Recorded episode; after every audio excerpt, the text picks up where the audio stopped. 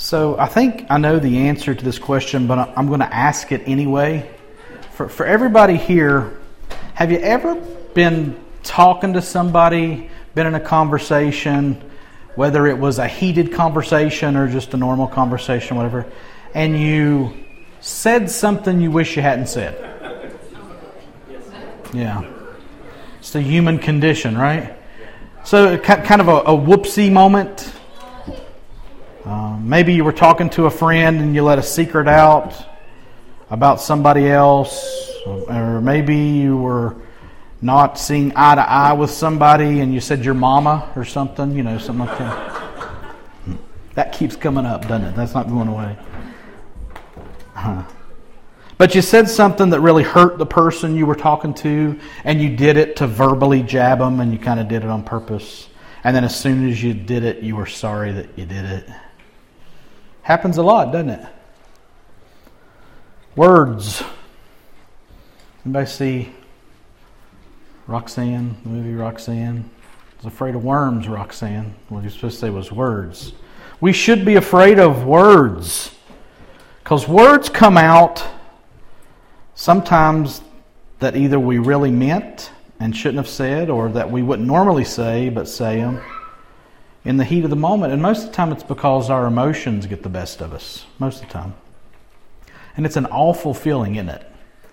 You say something and you just watch somebody deflate in front of you, and you know it's because of what you said. And you're like, oh, wow. And the old illustration of the toothpaste coming out of the tube and you can't put it back in. And I think it was John MacArthur that was talking about sound waves that are released never go away. So they're out there bouncing around in space. And so, literally, our words never go away. How does that make you feel? Those words that you didn't mean to say, they're out there, and not only are they bouncing around Pluto or somewhere right now, but they're probably bouncing around in somebody's head, maybe bouncing around in somebody's heart. And we've all been there. Happens a lot. Well, I guess sometimes, either way, as the words come out, whether we meant them to or not, we've got to deal with the consequences of what we said, right? Sometimes they do major damage to a relationship. Sometimes they change your complete standing with somebody and you cannot take them back. You can be sorry, you can apologize, you can grovel, you can beg, you can plead for forgiveness, and you can even receive forgiveness. But the words don't go away. We can't undo them. Those words were manifested as you spoke them out in the form of sound waves, and they'll always be around, bouncing around in space and in the memories and hearts and feelings of the people that we hurt, that we love, or that we don't love. And there's nothing we can do to undo those words. So here's the real problem. We said those words because we had those thoughts, those emotions, those feelings inside of us. And that's why the words came out. It ain't like it was just like, you know, divine revelation and you say something that you never thought or felt before. Oh, thou art Christ, the Son of the living God. Oh, congratulations, Peter. No, that's not what we're talking about. What comes out of us has been in us all along. And that's a little disturbing, isn't it? We can say we didn't mean it, but really what we're saying is, I don't feel that way now or I just couldn't help how I felt when it came out. What is in us has a very consistent tendency to find its way out of us. And sometimes that makes for some really bad news for us and for other people. So we'll see that today in today's passage as Jesus expands on what we saw last week through what he says in our passage for this week. And if you weren't with us, and if you haven't been with us, if you're a guest, we've been journeying through the Gospel of Matthew for quite a while now, and we're in chapter 12. And today's passage that we're looking at to try to decipher and uncover is Matthew 12, verses 33 through 37. If you have a Bible, turn there. If you don't, We will have the words up here, barring any unforeseen technical difficulties. We want, think it's important to engage as many senses as we can to get the word in us. Hear them, write them, whatever you can do. So if you would please stand as we publicly read this passage. The words of Jesus, who was God in the flesh, and the words that he spoke were inspired by the Holy Spirit. And Matthew, under the inspiration of the same Holy Spirit, recorded them so that we can read them today. Either make the tree good and its fruit good, or make the tree bad and its fruit bad, for the tree is known by its fruit. You brood of vipers, how can you speak good when you are evil? For out of the abundance of the heart the mouth speaks. The good person out of his good treasure brings forth good, and the evil person out of his evil treasure brings forth evil. I tell you, on the day of judgment, people will give account for every careless word they speak. For by your words you will be justified, and by your words you will be condemned. Let's pray. Holy Spirit, we need your help, and we know that you came, were poured out as Jesus was glorified, and you came so that you might reveal him to us, so that we might see him and know him and love him the way that we should. So we ask you to help us do that this morning. Teach us and instruct us. We ask it in Jesus' name. Amen. You may be seated. It's another one of those oh man passages, right? Oh man. and we'll start here with verse 33. Either make the tree good and its fruit good or make the tree bad and its fruit bad, for the tree is known by its fruit. So I would have really liked to have included this passage in with last week's passage because it just it's the same vein of thought, the same flow. But we just time and space wouldn't allow it. The amount of words would not allow it. So it's very, very important that we understand the context of what we just read uh, in the context of what we looked at last week. Okay, um, we have to understand today in light of last week. So, recap as brief as I can. Jesus had healed a man who was blind, mute, and demon oppressed. All who saw it, who watched it happen, were amazed, and they openly wondered if Jesus could possibly be the son of David, or in other words, the Messiah. And then the Pharisees caught wind of it and made the determination that since they couldn't deny that something supernatural had happened, they had to explain it away somehow because Jesus obviously couldn't be doing things that are good. So their angle was, like it had been on another occasion, that Jesus was casting out demons by Beelzebub, the prince of demons. They decided that Jesus was operating in the power of Satan himself. Jesus knew what they were thinking, and he confronted them by saying that if he was operating in the power of Satan to cast out demons, would that, would that explain the fact that their disciples were casting out demons? So would they be casting out demons the same way that he was, which by the Pharisees' determination was by the devil? Well, of course not, because their disciples, the Pharisees would think, were operating in the power of God. So Jesus is saying we got some incongruence here. God works through your disciples to cast out demons, but Satan works through me to cast out demons. Then Jesus lowered the boom and said that if they are wrong about him, and they were, and if he was indeed casting out demons by the power of God, then the kingdom of God had come upon them and they didn't even know it. And then Jesus illustrated what he was doing in his working, teaching, healing, and delivering by comparing himself to a burglar. Remember that? Who had entered a strong man's house, tied up the strong man, and was now taking the stuff from the strong man's house right in front of him. And then Jesus said clearly that if anyone was not with him, in other words, if they're accusing him of demonic activity, then they were against him. He who was working in God's power. And these people who were not with him were also scattering instead of gathering in God's people with him. And then the passage last week ended with a stern, we would say even alarming, warning that if anyone could see the Spirit of God working and blaspheme by attributing that working to the devil, then that sin could never be forgiven. Whew. That's a lot. No wonder we couldn't fit today's passage in with all that. But we get to now. And bearing that in mind, Verse 33 again. Either make the tree good and its fruit good, or make the tree bad and its fruit bad. For the tree is known by its fruit. So now what's this mean? Well, truthfully, up until this week of my life, I took this to mean that Jesus was calling the Pharisees to make their fruit, their tree, good or bad. Like he was calling on them to either be good or bad. But that is not what's going on here. I've been wrong 45, almost 46 years now.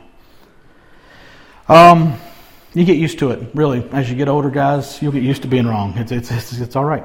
Um, he has just said that them attributing his work to the devil was as bad as it could possibly, could possibly be, and that they would not be forgiven either in this age or in the age to come. And then he says this that we see in verse 33.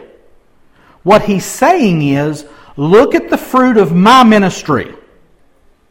I am healing, delivering, teaching, blessing, encouraging, making and sending out disciples, doing what would appear to be the very works of God Himself.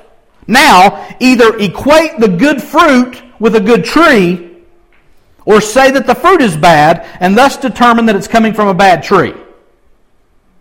You can't see people being released from demonic oppression, which is a good fruit, and say that that good fruit is coming from a bad tree.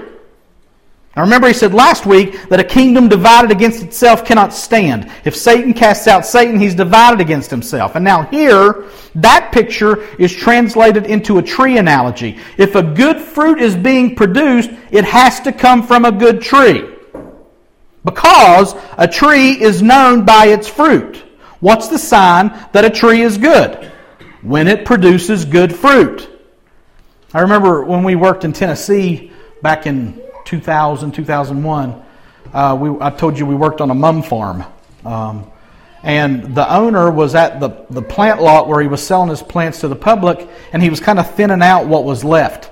And he came by one plant, and it just looked awful. I mean, it, just, it looked worse than like the Charlie Brown tree thing. It was just, you know, had all these big, beautiful mums, and you had this thing that was sitting there like this. You know, looked like it was mad at the world. And, and what he said was, when he looked at it, he said, That plant's sick. And he picked it up and he dumped it out so that he could reuse the pot. There was no saving it, there was no healing it. It was bad. And he discarded it and used what he could, which was just the pot. He threw it away. Jesus is saying here that a tree that is producing bad fruit is a bad tree. And it can't be salvaged. It's bad. If it was producing good fruit, it would be considered a good tree. But you can't call a tree that's producing good fruit a bad tree.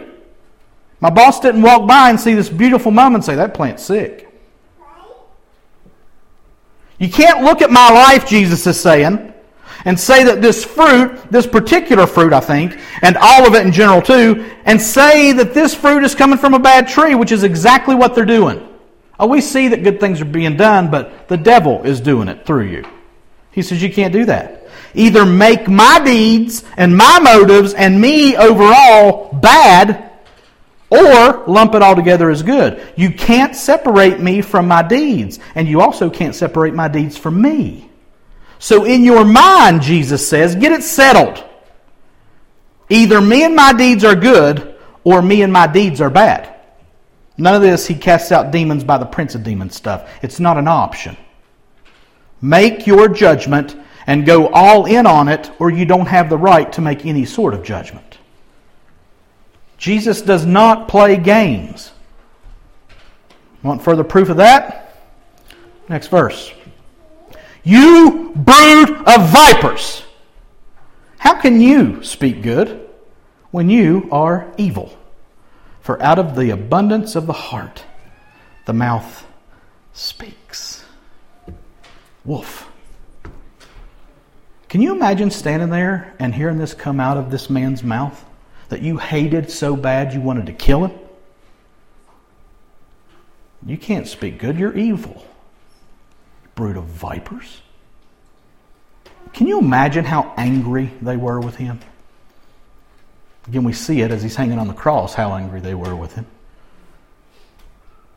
You want to dance around and be unclear or double minded in your assessment of me, Jesus says?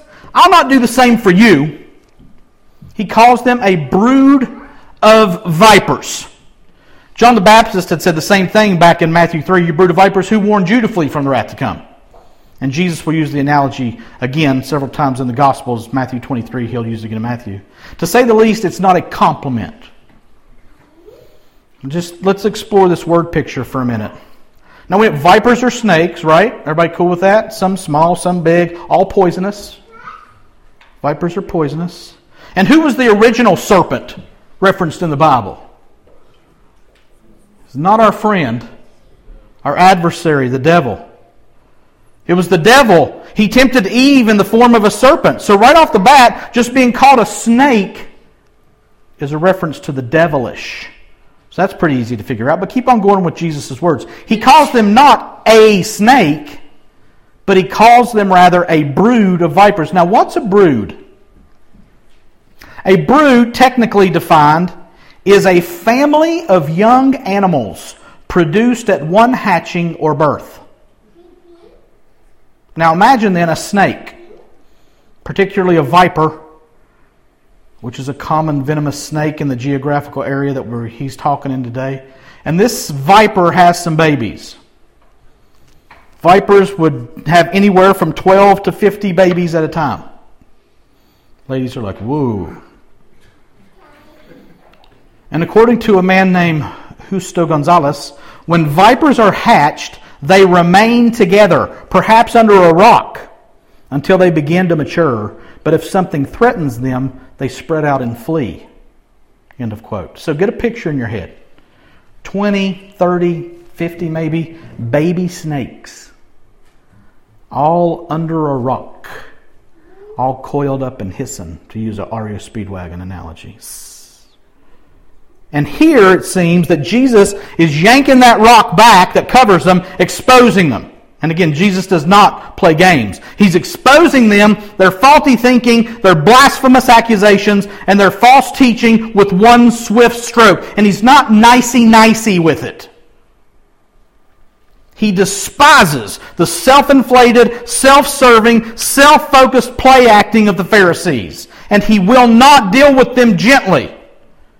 You big bunch of baby snakes hiding under your self righteous rock, coddling and encouraging each other in the safety of your own snakish family, but angrily hissing at anyone who would come and reveal your hypocrisy. How can you speak good? He asks, when you're evil.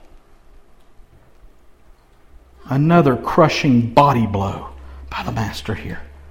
He has told them to judge rightly, to speak rightly about him and his works, but here he declares them unable to do so. They can't speak good because they're evil. Now, they've just accused him of acting good, but being evil. Jesus rebuffed that and said that isn't possible. Good tree, good fruit, bad tree, bad fruit. So now he clearly identifies both their tree and their fruit. They are evil, and their fruit is evil. Their tree is evil, their fruit is evil. And the specific fruit that Jesus is examining here is their words. The words they've been using to describe him as demonic. And he says, in essence, that it just makes sense that they would talk like this with their mischaracterizing words because they are working from a deficit of pure evil. So, how could they speak good since they are evil? It's an impossibility. How can you little snakes, now scattering from underneath your overturned rock, possibly say anything that's good? Your tree is bad, so your fruit is bad. You are evil, and your words are evil. And then this For out of the abundance of the heart, the mouth speaks. Again. Boom. What a statement. Jesus says that what is coming out of them, what they are saying, the fruit of their tree, has its source, its root, where? In the heart. Words are the fruit, the overflow of what's in people's hearts. For out of the abundance of the heart, the mouth speaks. Jesus is saying that what is coming out of their mouths has its start in their hearts. And since he has said that they are evil, that they are snakes, what's in their hearts and resultantly what's coming out of their mouths is evil, and there's an abundance, an overflowing extra amount of evil in their hearts, and their mouths are the relief valve that lets that evil escape. Yikes. He's just laying it all out here, isn't he? And think about the immense applications, implications of what he's saying. He's saying they are evil. Their hearts are repositories of evil, so their words are just overflowing evil out of their evil hearts. So the picture's pretty bleak now, isn't it? Is there any semblance of hope that maybe these Pharisees are basically good people? Maybe just a little misguided. I know. Maybe they're just victims of the culture around them. Just a little bit misinformed? With just maybe just a little bit different theology than Jesus has? I mean, let's give them the benefit of the doubt, right? This is just a matter of opinions, right? Jesus leaves no room for any of this. They are evil snakes whose evil hearts are bubbling over into evil words. And aren't we all in our natural fallen state? The answer to that question is yes. More on that later. But here in our passage today, suffice it to say that Jesus is making it clear that his Pharisaic accusers are evil, and they cannot speak anything but evil. In verse 35. The good person out of his good treasure brings forth good, and the evil person out of his evil treasure brings forth evil. After exposing the Pharisees and their words as being evil, Jesus draws another comparison with good and evil and what they look like in people's lives. Jesus had said the Pharisees' evil is shown by their words, and their words came out of their hearts. Well, here, Jesus compares good and evil to treasure. A good person, he says, brings forth good from his good treasure. And similarly, yet conversely, the evil person brings forth evil out of his evil treasure. But the good and the evil consider what they have to be treasure, whether it's good treasure or evil treasure. They see it and they call it treasure. And they bring it forth to show those around them. The Pharisees genuinely treasured what they believed. It was a treasure to them. And when they bring it out, they think they're sharing the best that they have. But since they're evil, their treasure sharing is really evil sharing. Like their words, it's all they can do. And if a person is good, the treasure that they share is good. Jesus is doing just that. He's showing God's very heart, God's very words, God's very spirit. It's all he can do. There's no evil in him. So what he is bringing forth can only be good. His treasure is good. Like we saw last week, there are exactly two camps, exactly two kinds of people. There are good and there are bad. Those with Jesus, those who are gathering, are good. Those who are against Jesus, those are scattering and they are bad. And what proceeds from each camp is what's inside of them. Their treasure is either good or evil. Now, again, I would ask you to let that sink in for a minute. There's no middle ground. There's good and there's evil. None of us, nobody, is somewhere along the way between those two camps. And Christ is the determining factor. Those who are with him are good. Those who are not with him are evil. Now, again, I'm not calling on you or me this morning to be good and be in the good camp. I'm calling you to look to Christ, who alone is good, and let Him share His good through you. Because we're not seekers along the way trying to find a way forward to do a little bit better. Only Jesus makes us good. The Pharisees were deeply religious, and they're evil. The disciples are prone to sinning and stumbling, and they're good. Jesus is the dividing line that determines who is evil and who is good, what treasure is good and what treasure is evil. Did he not say, I came to bring a sword, a sword of division? You are either with me or you are against me. If you are with me, you are good. If you are against me, you are evil. And the Pharisees were not only missing this, they were opposing the very thought of it. And as such, they were speaking evil words, evil treasures out of their evil hearts. And let me just say, that's not going to end well for them. I tell you, on the day of judgment, people will give account for every careless word they speak.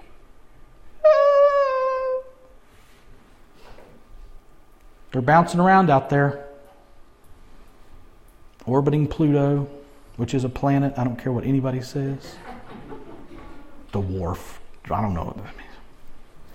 Now, hold on just a second here. Jesus has been clear that the words of the Pharisees were showing their evil hearts, but here he ups that ante to the nth degree. I tell you, Jesus says, Jesus says, the judge says, on the day of judgment, people will give account for every careless word they speak. Anybody get a little wiggle in your spine when you hear that? Well, let's look at verse 37, then we'll join these two things together. For by your words you will be justified, and by your words you will be condemned. Now, just when you thought it couldn't get any more serious, it gets a lot more serious. Seriouser and seriouser. I'm telling you, if you look at this verse, that's overwhelming. That could be very, very scary. That could be very, very condemning. Right? I mean, he says, I tell, to go back to read verse 36 and 37 together. I tell you on the day of judgment, people will give account for every careless word they speak. Oh no, for by your words you will be justified, and by your words you will be condemned. Oh no. We said at the beginning of the message, all of us have said things that we wish we hadn't said. We've said things we knew we shouldn't have said. And what is Jesus saying? It's going to be your words that either justify or condemn you. Oh no. It's one thing to think about giving an account for every word we speak, because I think yeah, I kind of get the picture like, you know, I've got my hands crossed behind my back and I'm kicking and I'm all shucksing about some of the things that I've said. God, I'm really sorry about that. But it's a completely different level to hear that we are justified or condemned by our words. A difference between heaven and hell. By our words. Now, isn't this against what we've always heard and said? Are we justified by words alone? Was that the central focus of the Reformation? That so shapes our theology? Justification by words alone? No, of course not. We're justified by grace alone, through faith alone, in Christ alone, as evidenced by the Scriptures alone, to the glory of God alone, right? So what is Jesus saying here? Is his theology bad? Is his doctrine bad? You should laugh at that. Jesus doesn't have bad doctrine or bad theology. We are justified by grace alone. Jesus would say the same thing. So, what's he saying here? Well, let's settle in here for just a bit. Jesus says that people will give an account on the day of judgment for every careless word they speak. So that makes our words important, right?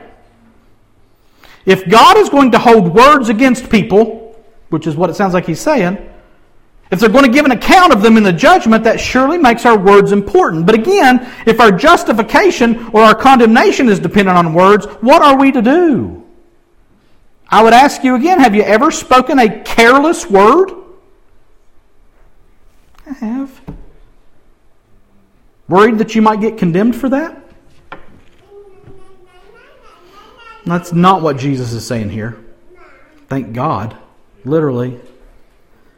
Remember what he has said, what he said in last week's passage and in what we've seen today. Our words, let me back up, let me ask it instead of say it. Are words what determine whether you are good or evil? Be careful. I'm tricking you. The answer is yes and no. Your words are the part of your heart that others can actually take in by their senses. Your words, your words are the part of your heart that others can actually take in by their senses. They can't see your heart, they can't feel your heart, but they can hear your heart as your words come out.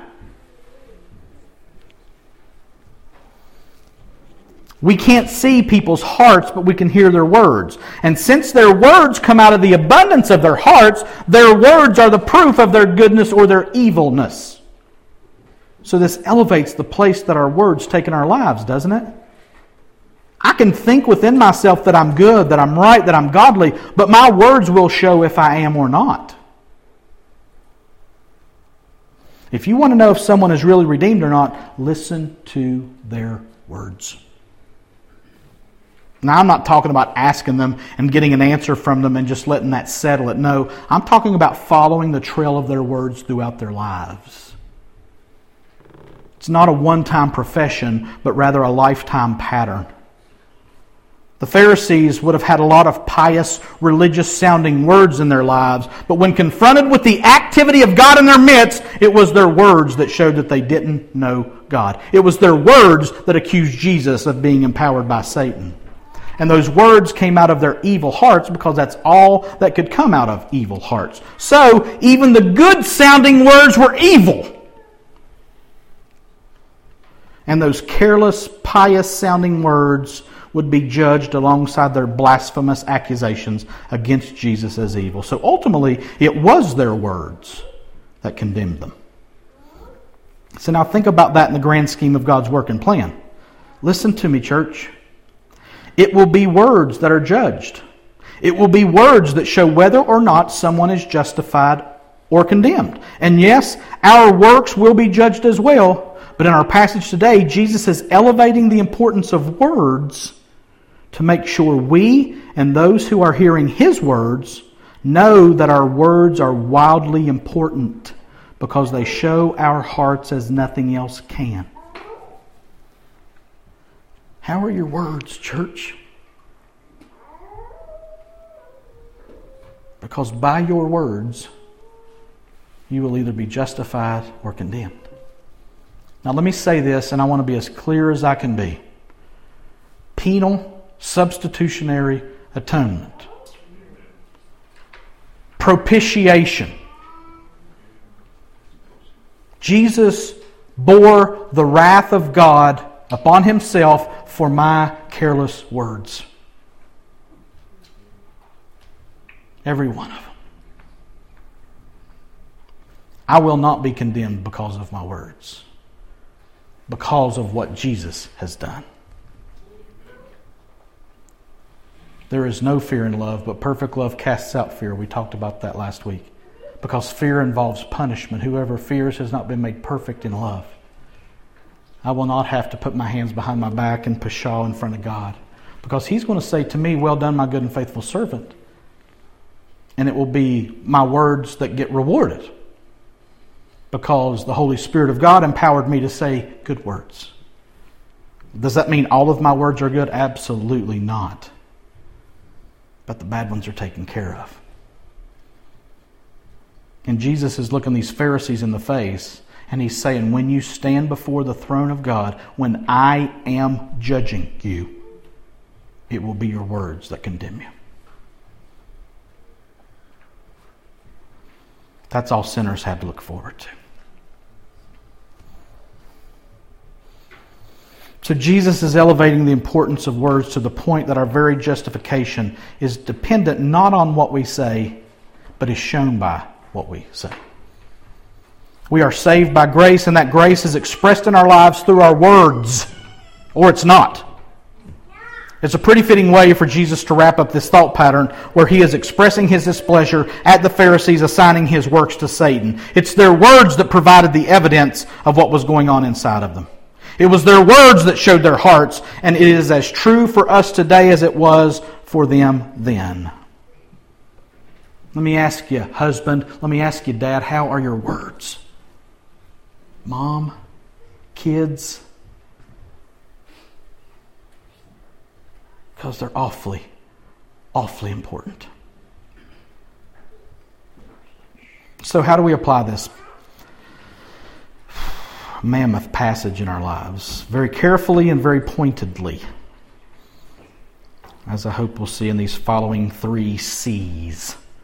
We three C's of application confrontation, conversation, and condemnation.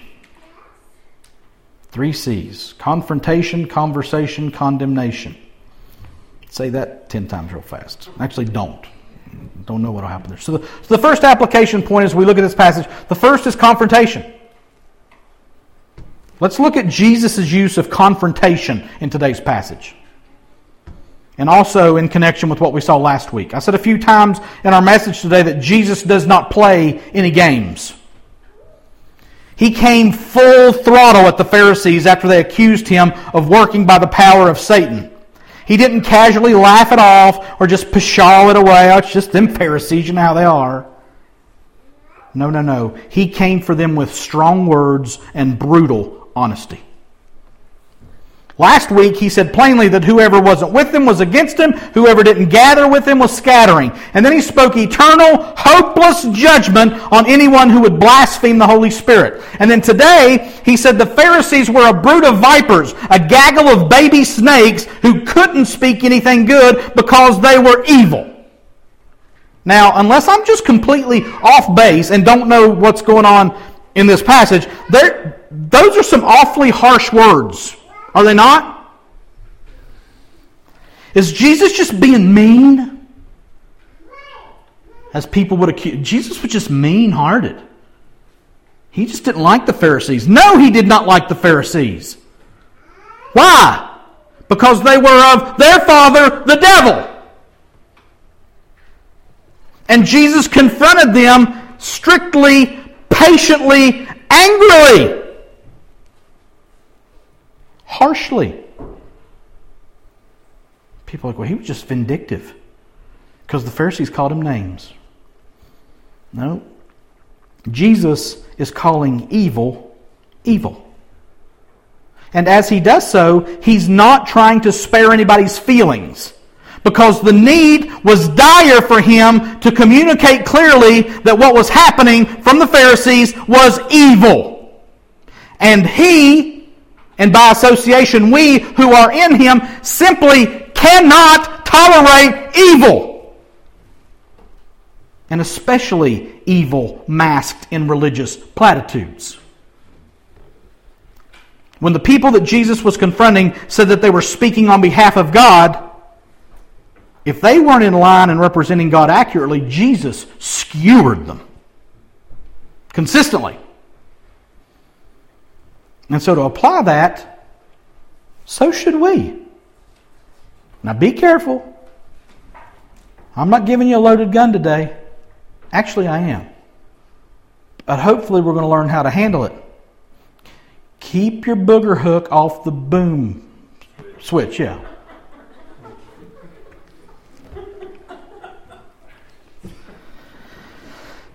Ken Lustgarten taught me that. Ken, if you're listening, thank you. Jesus absolutely emptied both barrels on religious evil people. And so should we. You're like, what? I said, so should we. We have a responsibility as God's people in the world to confront evil. You're like, oh man, this is taking a weird turn. I wasn't expecting this today. But now that will look different in different situations. Okay, I'm going to give you three situations under this first application point of how we confront evil. Okay? So let's let's start here.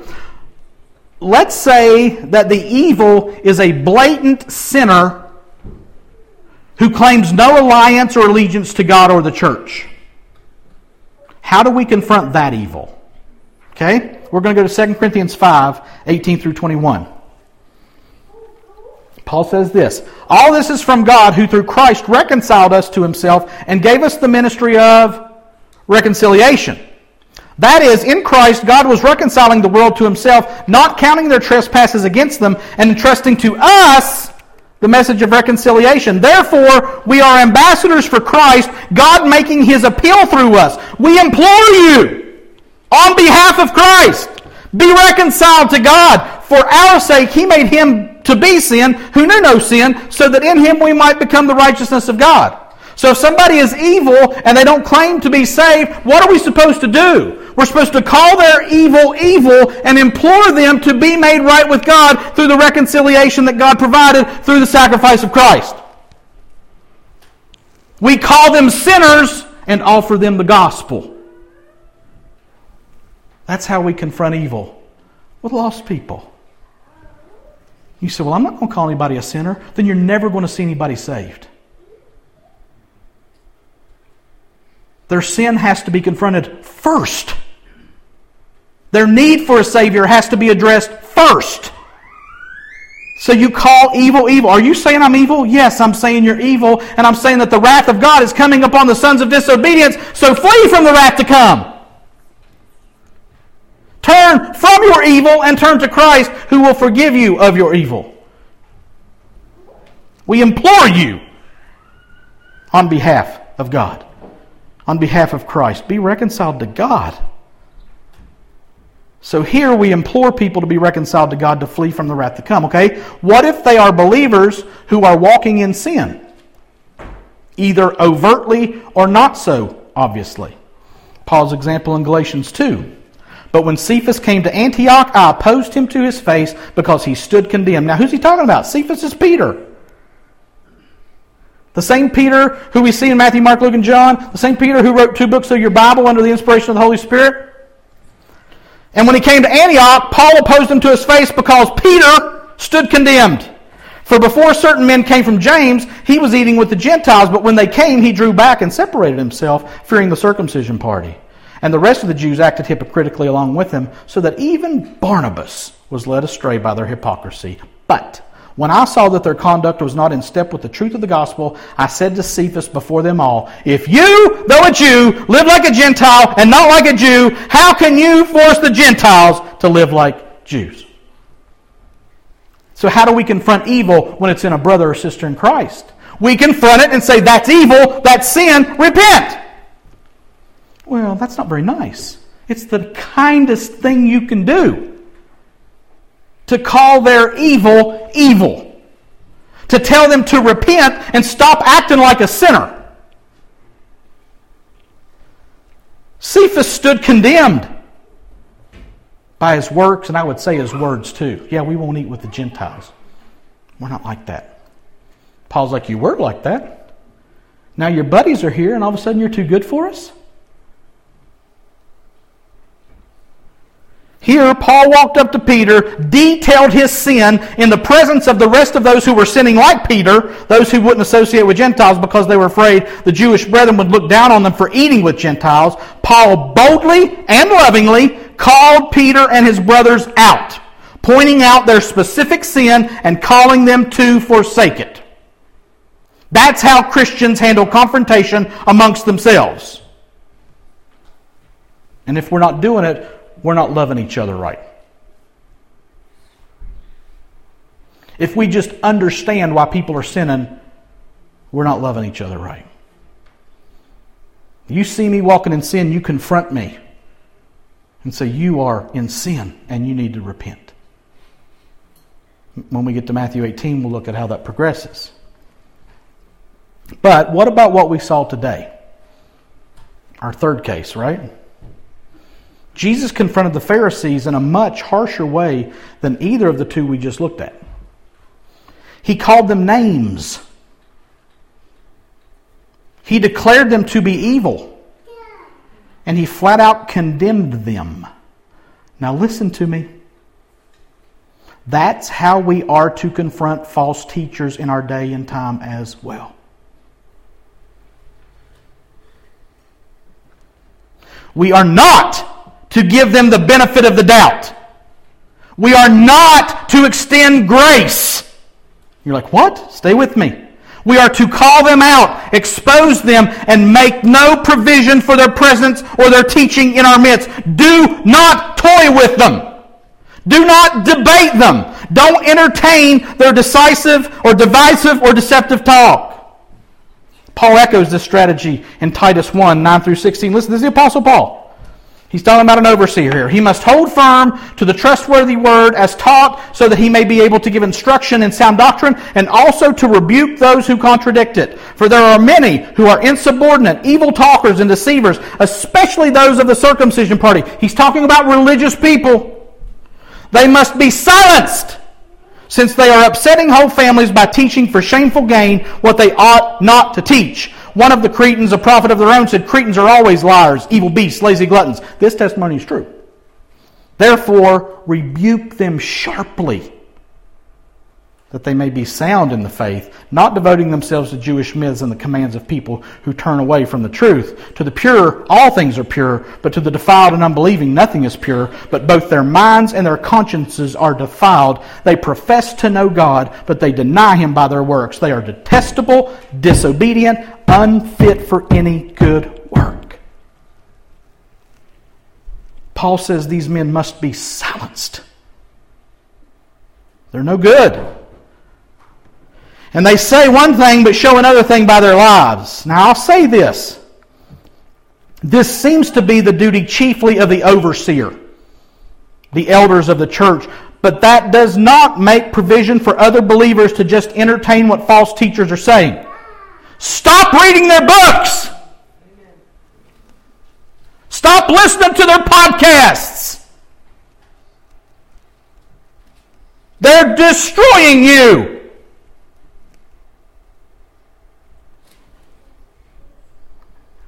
Don't make provision for them. Don't listen to them. Don't entertain them. There is to be an identification of false teachers and a distancing and condemnation of them amongst all who call themselves godly. We are not to play nice, nice with false teachers. We are to condemn them in the name of Jesus and by the authority of the Word of God. So know how to confront evil in our world, whatever form it comes in. So that was first. Sorry, that's a long one. Confrontation was a long one. Point two is conversation. This is pretty simple from the text, right? Jesus said today that it is our words that will justify or condemn us. I mentioned this Wednesday night. So let me ask you how are your words? The Bible is replete with exhortations about how we speak as followers of Jesus. I'm just going to read a few here. Ephesians 4:29. Which time out before we read that, some of the highest grandest theology in all the Bible is in Ephesians 1, 2 and 3. And in chapter 4 he's talking about what are you talking about? Let no corrupting talk come out of your mouths but only such as is good for building up as fits the occasion, that it may give grace to those who hear. Ephesians 5. Let there be no filthiness, nor foolish talk, nor crude joking, which are out of place, but instead let there be thanksgiving. How many times have I justified something that I said because, well, it was funny? Stop it. Stop it. Just because something's funny doesn't mean that it's okay to say it and thus grieve the Spirit of God. Colossians 3 8 through 10. But now you must put them all away anger, wrath, malice, slander, and obscene talk from your mouth. Do not lie to one another, seeing that you've put off the old self with its practices, and have put on the new self, which is being renewed in knowledge after the image of its Creator. Look at those words again there. Do not lie to one another. How do we lie? With our words. How much of your talk is dishonest? How much of your talk is self preserving? Trying to save face in front of people? Stop it. We could go on and on here, and we won't. But let's just suffice it to say that what we say is of utmost importance in our Christian life. You want to know if somebody's saved or not? Listen to what they say. So, what's the application point? Clean up your mouth. Don't talk like an unbeliever. Sanctify your speech by the power of the Spirit of God. David read this this morning. We're going to read it again. It's just, I mean, it's as good as it gets in the Bible about our tongue, right? Not many of you should become teachers, my brothers, for you know that we who teach will be judged with greater strictness. For we all stumble in many ways, and if anyone does not stumble in what he says, He's a perfect man, able also to bridle his whole body. If we put bits in the mouths of horses so that they obey us, we, their, we guide their whole bodies as well. Look at the ships also. Though they are so large and are driven by strong winds, they're guided by a very small rudder wherever the will of the pilot directs. So also the tongue is a small member, yet it boasts of great things. How great a forest is set ablaze by such a small fire. And the tongue is a fire, a world of unrighteousness. The tongue is set among our members, staining the whole body, setting on fire the entire course of life, and set on fire by hell. For every kind of beast and bird, of reptile and sea creature can be tamed and has been tamed by mankind, but no human being can tame the tongue. It's a restless evil full of deadly poison. Sounds like asps, doesn't it? You're saying, what am I supposed to do? With it we bless our Lord and Father. With it we curse people who are made in the likeness of God. From the same mouth come blessing and cursing. My brothers, these things ought not to be so. Does a spring pour forth from the same opening both fresh and salt water? Can a fig tree, sounds like Jesus, my brothers, bear olives or a grapevine produce figs? Neither can a salt pond yield fresh water. No man can tame the tongue. It's impossible. But what is impossible with man is possible with God. The Holy Spirit of God could and should direct your tongue, empower your tongue. And if you're not praying that, you better get busy today. Holy Spirit, sanctify my speech. Holy Spirit, help me not to laugh at words that are dishonoring to you. Holy Spirit, help me to build up people with my words, not tear them down. Holy Spirit, help me not to lie with my mouth. Holy Spirit, justify me as you speak your words through me. James says just what his brother Jesus said in our passage today. The best proof of whether we truly know God or not is found in how we talk and how we talk consistently throughout our lives. So I'll ask you again, Christian, how are your words? If they're not godly and getting better, you may not know the God who calls you to upright conversation. Which leads us to our last point condemnation. Confrontation, conversation, condemnation. Listen to me. This is tough. Jesus flatly condemned the Pharisees as evil in our passage last week and this week, and he will over and over again. Are we called to do the same? Jesus flatly condemned the Pharisees as evil in our passage last week and this week. Are we called to do the same? Absolutely. We are to condemn as evil those things that are evil in our world. We are to call sin sin in every aspect of our lives. And sin is to be condemned in all its forms, in all its different packages as we come across it. And while we don't have time to address every form of evil and sin in our world today, we have to make sure we don't back down from doing that when we're called to do it.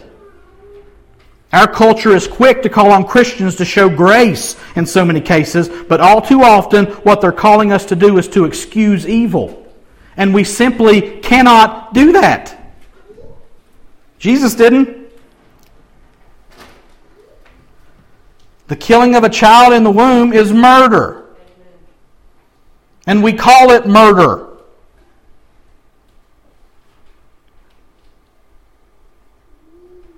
And we dare not water that down. Do we show grace to people who are seeking abortions, who have had abortions? Absolutely. Absolutely. We are talking about condemning sin.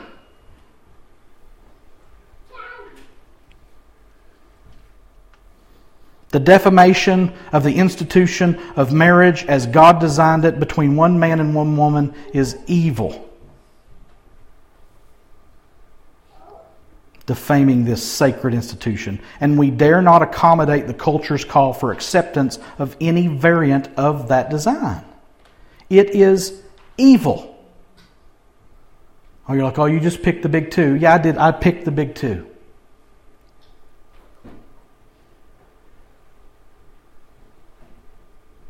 And they are just barely, barely, barely the tip of the iceberg. There are a myriad of cultural problems, and we have to be both discerning and decisive. The Word of God is our guide in what is good and what is evil. And we are to condemn, not condone, evil when it is placed before us. And I'll ask it again does that mean that we condemn everybody who is committing sin? No. We address that in the confrontation point. Different people are in different situations, and we have to be discerning in how to handle people accordingly, which makes you more dependent on the Holy Spirit. But evil is never to be coddled with or toyed with. We'll finish with two passages. At the end of a bullet like list of points in 1 Thessalonians 5, verse 22 says this Abstain from every form of evil. To abstain means to stay away from it. Well, to stay away from it, we have to be able to spot it. And once we spot it, we have to determine and decide to keep away from it. That's our only option if we're to live godly, holy lives like Jesus calls on his followers to live. Paul would put it this way to Timothy in 2 Timothy 2:19. But God's firm foundation stands bearing this seal. The Lord knows those who are his, and let everyone who names the name of the Lord depart from iniquity.